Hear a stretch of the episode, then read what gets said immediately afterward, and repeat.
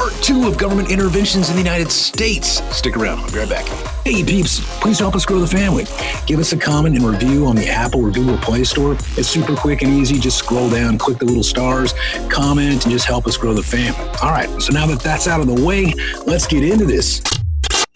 What is going on, crypto family? So, welcome to part two of our quick and dirty series on government interventions here in the United States. When we talk about government intervention, two big questions come up.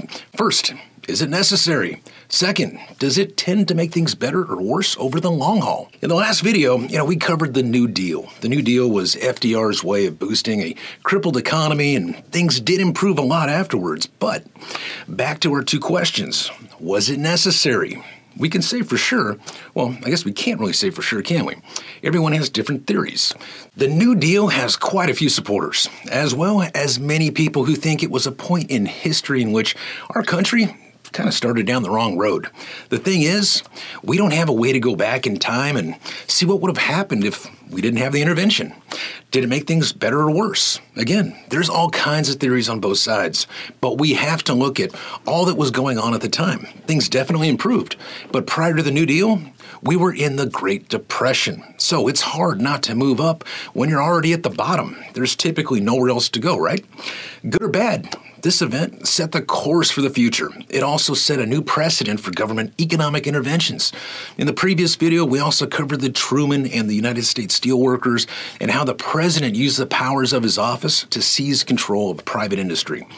If you watched our last video, you know that I left off with a little teaser.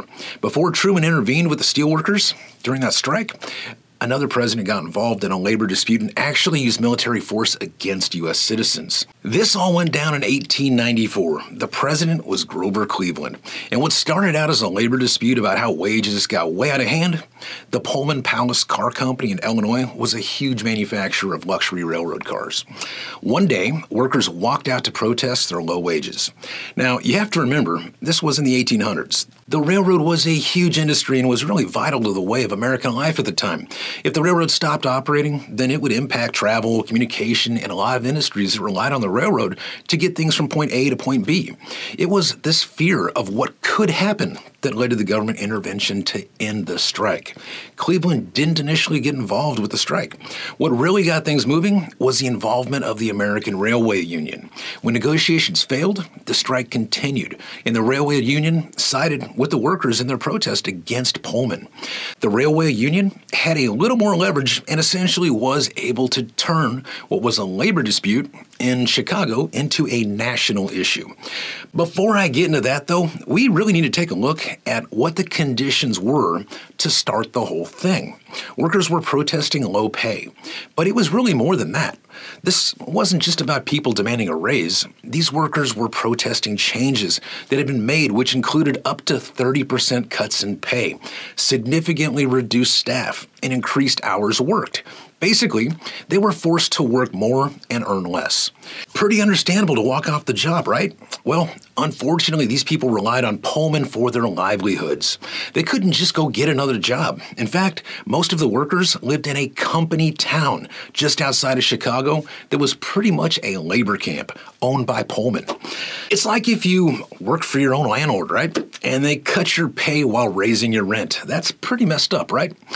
Well, it's why the American Railway Union took action to support the workers, which ended up with a boycott of Pullman cars. A real short explanation is that the union essentially created a massive traffic jam by refusing to move Pullman cars until the company agreed to negotiations with workers, who had been ignored up until that point. A man by the name of Eugene V. Debs is considered to be the leader of the boycott and was actually extremely influential in turning this into a national issue. Debs created created a lot of forward momentum for the cause, but that is just part of what brought the hammer down from the federal government. Now, the railways were vital to the way of life at that time, and the boycott tied up everything. In addition, some protests turned violent, buildings were burned, and a U.S. mail train was derailed. President Cleveland argued that the protest disruption of the mail system made it a federal issue, and that's what gave him the authorization to use military force. The president deployed armed forces to basically get the trains moving again. This led to a big increase in violence and destruction in the protest, and several several deaths as protesters they clashed with the military. The protesters ended up on the losing end of this one. With the use of governmental powers, the momentum was reversed. The union was disbanded. Eugene V. Debs was sentenced to six months in prison, and the railroad and the federal government both incurred heavy financial losses. So, again, with all this government intervention, was it necessary? Was the result good or bad? Public opinion at the time began to sway more towards the government because of the violence and disruption associated with the protests. While it might sound crazy to think that people would support armed government officials using force against protesters engaged in a labor dispute, the perception was more that the government was putting an end to a riot that threatened peace and safety. An interesting question, though. Does it matter whether a labor strike is peaceful, right, or wrong, or what have you? Is it a matter that the federal government should be involved in? While the Pullman strike and government response is kind of an extreme example, it has a lot to do with many basic principles that we talk about in our other channel. No matter what you think about these events of the Pullman strike and how everything went down, one thing we do know is that this was a defining moment in government intervention, which set the stage for a lot more blurring of the lines between the public and the private sector for years to come. The whole point of these videos is to look at government intervention in terms of how has it affected American business, the economy, and how things have evolved over time. A lot of what I've talked about so far has been laying the groundwork for a discussion about where we are today and how the government actions have impacted us in ways that we may not have thought about before. Now that we got this history under our belts, for the next video, I'm going to kind of jump ahead in time and get into some of the interventions that really set the stock market on a crazy roller coaster ride. We're going to talk talk about some of the decisions that were supposed to stabilize the market but failed to do so while sending it kind of into a death spiral instead. What pulled it back out? Well, what threatened to send it back down again? Hmm. All of that and more in our next video. It's going to be a good one. So, I would love to hear your thoughts about all of this. What do you think about the U.S. federal government and hijacking private enterprise at their will?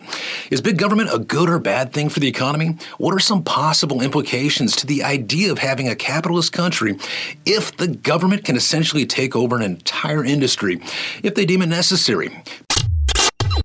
Hey peeps, just a friendly reminder, Crypto Beadle shows are never financial advice, recommendations, or trading strategies. The views expressed here are solely that of Robert Beadles and his guests. Robert Beadles is a co-founder of the Monarch Wallet, host of Trading View Sessions, Crypto Beadles on YouTube, and on several entities. Robert's opinions here do not reflect that of those entities. Some information shared here may not actually be factual. These shows are for information and entertainment purposes only.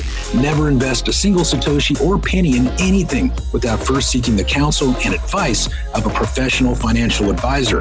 Robert Beadles is not a financial expert or advisor. Investing in anything is super dangerous. You can lose all of your money, so always trade at your own risk. Please help us grow the family. Give us a comment and review on the Apple or Google Play Store. It's super quick and easy. Just scroll down, click the little stars, comment, and just help us grow the fam. God bless you. Love you, and I'll catch you all on the next one.